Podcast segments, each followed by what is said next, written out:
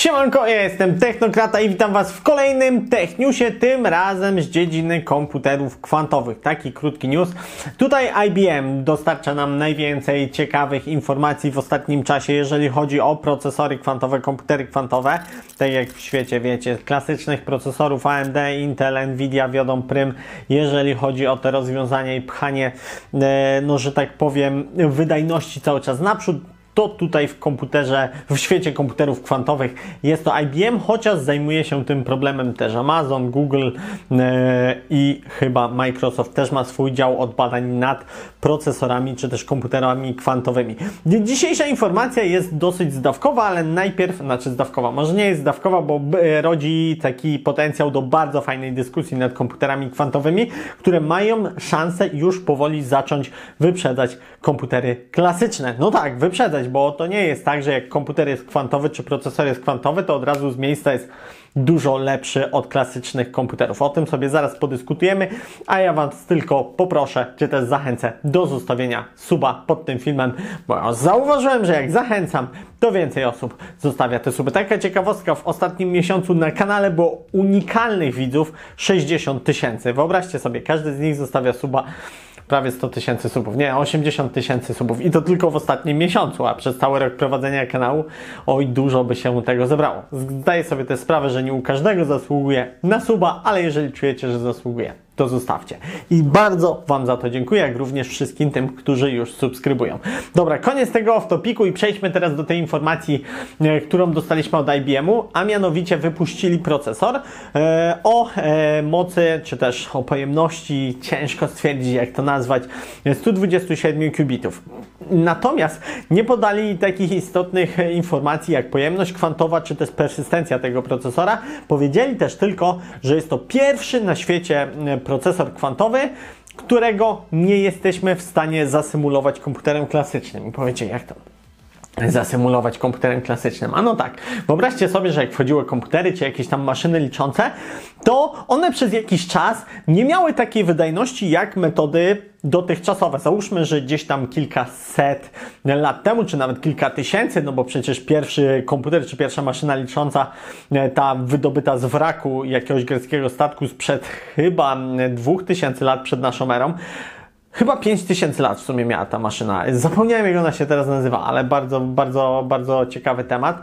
Eee, no to wyobraźcie sobie, jak ją wprowadzano, to na pewno istniał jakiś kozak, który w pamięci dużo lepiej liczył niż ona.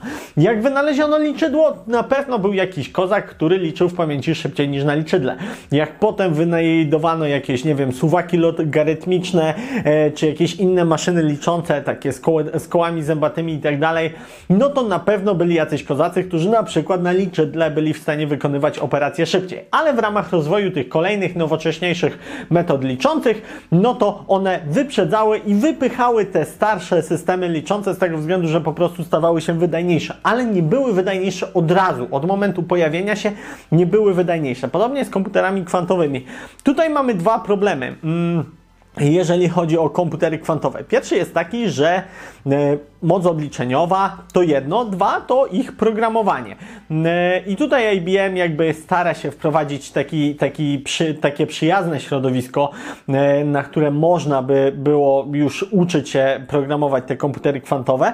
No ale ważniejsza jest ta informacja, którą podali, że jest to pierwszy komputer, czy też pierwszy procesor kwantowy, którego nie da się zasymulować superkomputerem. Bo do tej pory mieliśmy 64 kubitowe, tam 120 e, kubitów i, i przeróżne ilości e, procesory kwantowe. I ich działanie w pełni za pomocą superkomputera można było zasymulować. Czyli cała ta moc obliczeniowa, jaką niesie ze sobą e, komputer kwantowy, komputery kwantowe w przyszłości, no na chwilę obecną jest do osiągnięcia za pomocą klasycznych superkomputerów i to prawdopodobnie nie tych najpotężniejszych na świecie, tylko jakichś takich mniej podrzędnych.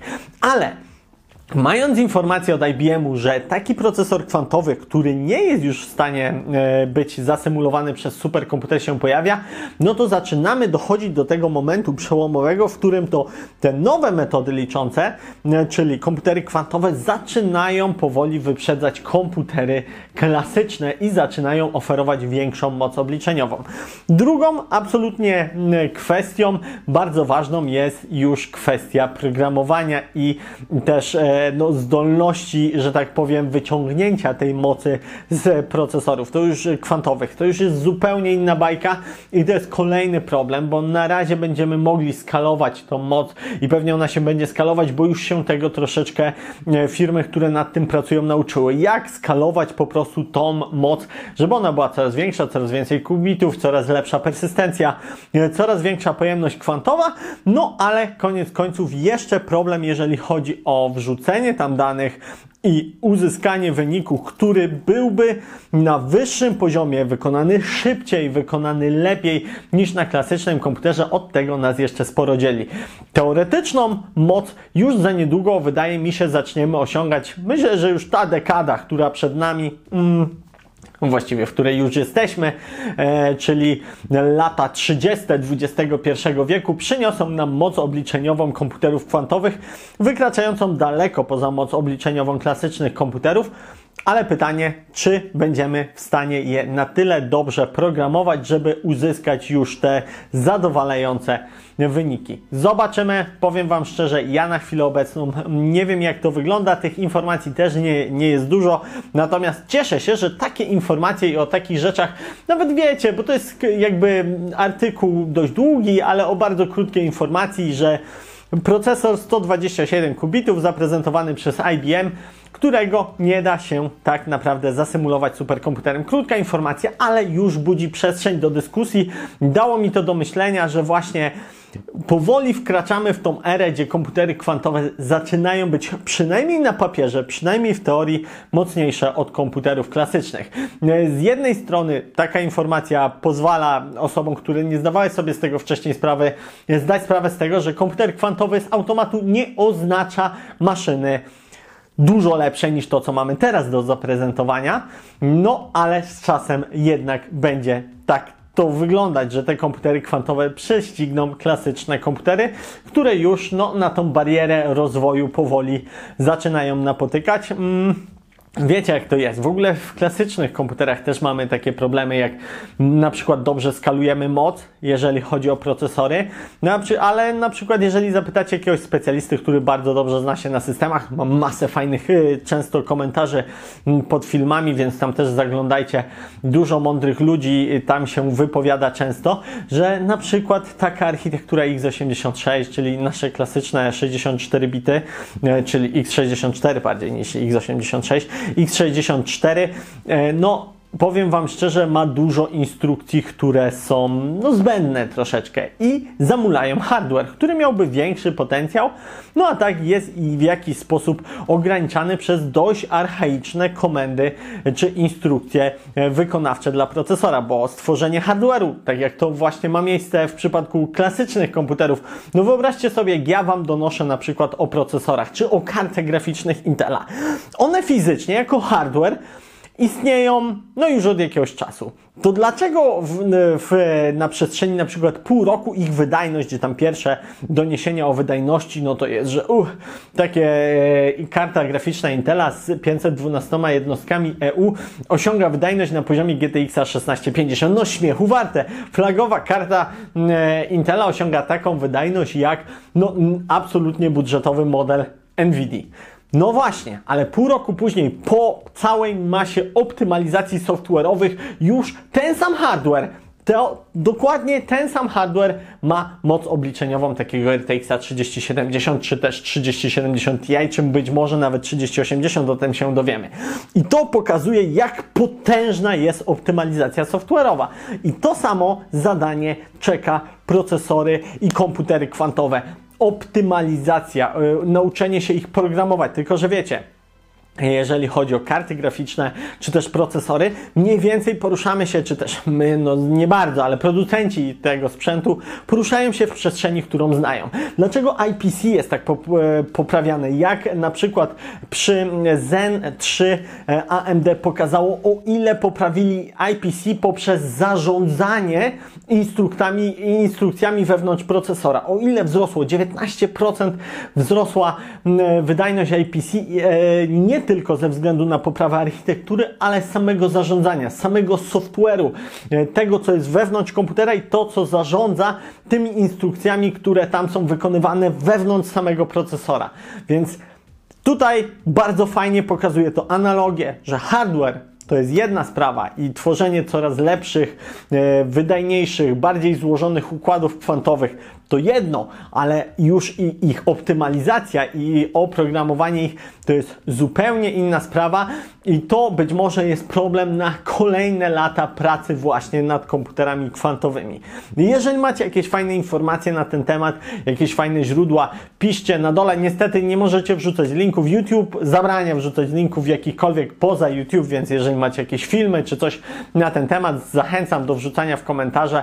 Na pewno wszyscy skorzystamy, ja czy też inni widzowie e, z takich, e, z takich linków, więc tutaj chciałem właśnie naświetlić taki problem, e, żeby tak szerzej właśnie myśleć o całym tym problemie, czy całym tym rozwiązaniu i tej przyszłości kwantowej, że czeka nas wiele wyzwań, oprócz hardware'owych, software'owe, różne algorytmy, różne instrukcje, które przecież będą zupełnie inaczej wyglądać dla komputerów kwantowych niż dla klasycznych procesorów.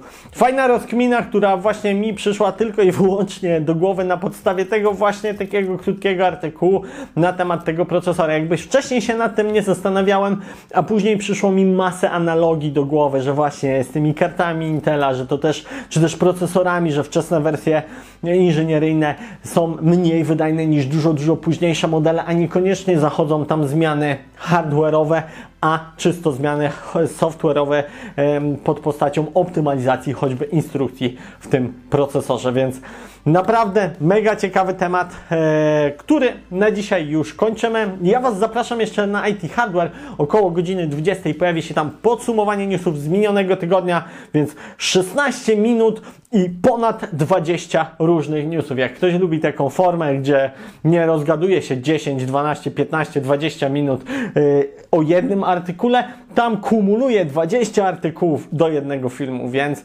Fajnie, ja się mogę realizować w dwóch różnych formach. Wy możecie przejmować ode mnie wiadomości w dwóch różnych formach. Jak ktoś lubi tą gadaną, tą bardziej rozwiniętą, no to fajnie się czuje w Techniusie. Jak ktoś na przykład woli informacje skondensowane, no to na IT Hardware też bardzo fajnie się czuje w tych skondensowanych materiałach. A ja Wam za dzisiaj bardzo dziękuję. Dziękuję wszystkim tym za zostawienie subów, którzy zostawili, którzy już subskrybują od roku więcej czy od kilku miesięcy. Bardzo Wam dziękuję. Dziękuję też, że wytrzymaliście ze mną te 12 minut. Dajcie znać, jak Wam się w ogóle takie tematy podobają. Mi bardzo i nie mogę się doczekać, kiedy na równi z klasycznymi nowymi procesorami, czy to Intela, czy AMD, czy kartami graficznymi Nvidia, Intela, czy AMD, będę Wam donosił o kolejnych rozwiązaniach kwantowych, czy też komputerach genetycznych, czy też przełącznikach optycznych. Tego, tej przestrzeni rozwoju świata komputerowego przed nami jest naprawdę dużo i zbliżamy się do bardzo fajnego okresu. Ostatnie 30, 40, 50 lat, chyba nawet więcej, ale no mniej więcej 50 lat chyba bazuje na krzemie. E, w ogóle 50 lat to Intel obchodzi chyba teraz 50. rocznicę wypuszczenia Intel 4004, czyli pierwszego takiego konsumenckiego procka. Więc no mamy 50-60 lat za sobą rozwoju technologii opartej o krzem, a kolejne dekady przyniosą nam technologię opartą już czy to o właśnie fotony, czy o kwanty, czy też komputery genetyczne, o których słyszymy mniej, a które też mają gigantyczny potencjał, czy to właśnie jako bazy danych, czy właśnie jednostki obliczeniowe. Bardzo fajne są to tematy i ja nie mogę się doczekać takich tematów więcej, żeby Wam o nich opowiadać. Uwielbiam te wszystkie rozkminy na temat właśnie tych komputerowych, nowych technologii. Ja Wam za dzisiaj naprawdę bardzo dziękuję. Zapraszam na IT Hardware w okolicach godziny 20. No i cóż, widzimy się jutro w kolejnym Techniusie, czy też recenzji, bo dzisiaj miała być recka monitora po raz kolejny i nie dowiozłem, być może ją na jutro dowiozę, e, a ja Wam za dzisiaj bardzo dziękuję. No i cóż, widzimy się w kolejnych filmach, jakie by nie były, oby były codziennie. Ja na to liczę. Dziękuję Wam bardzo za poglądanie dzisiaj, miłego wieczoru, nocy, dnia Wam życzę i do zobaczenia. Cześć!